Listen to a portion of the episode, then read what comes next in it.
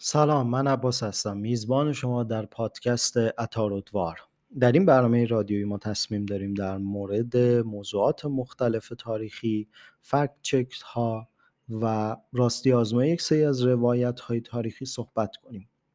و تاریخ رو خیلی مدرنتر و از منابع جدیدتر بهش نگاه بکنیم. ممکنه خیلی از چیزهایی که ما خونده باشیم برای 100 سال پیش بوده باشن برای 50 سال پیش بوده باشن و امروزه اون عقاید و باورها تغییر کرده باشن. همونطور که یک زمانی ابن سینا می‌گفت بله ذوالقرنینی که در قرآن هست اسکندره و ما الان صد خورده ای ساله که با شناخت کوروش و با منابع بیشتر می‌دونیم که نه اینطور نبوده و حرجی هم به ابن سینا نیست واقعیتش. و موضوعات تاریخی به این شکل هستن و من دوستم در مورد اونها بیشتر بشینم صحبت بکنم. این توضیح این پادکست بود. به زودی با قسمت های بیشتری در خدمت شما هستیم.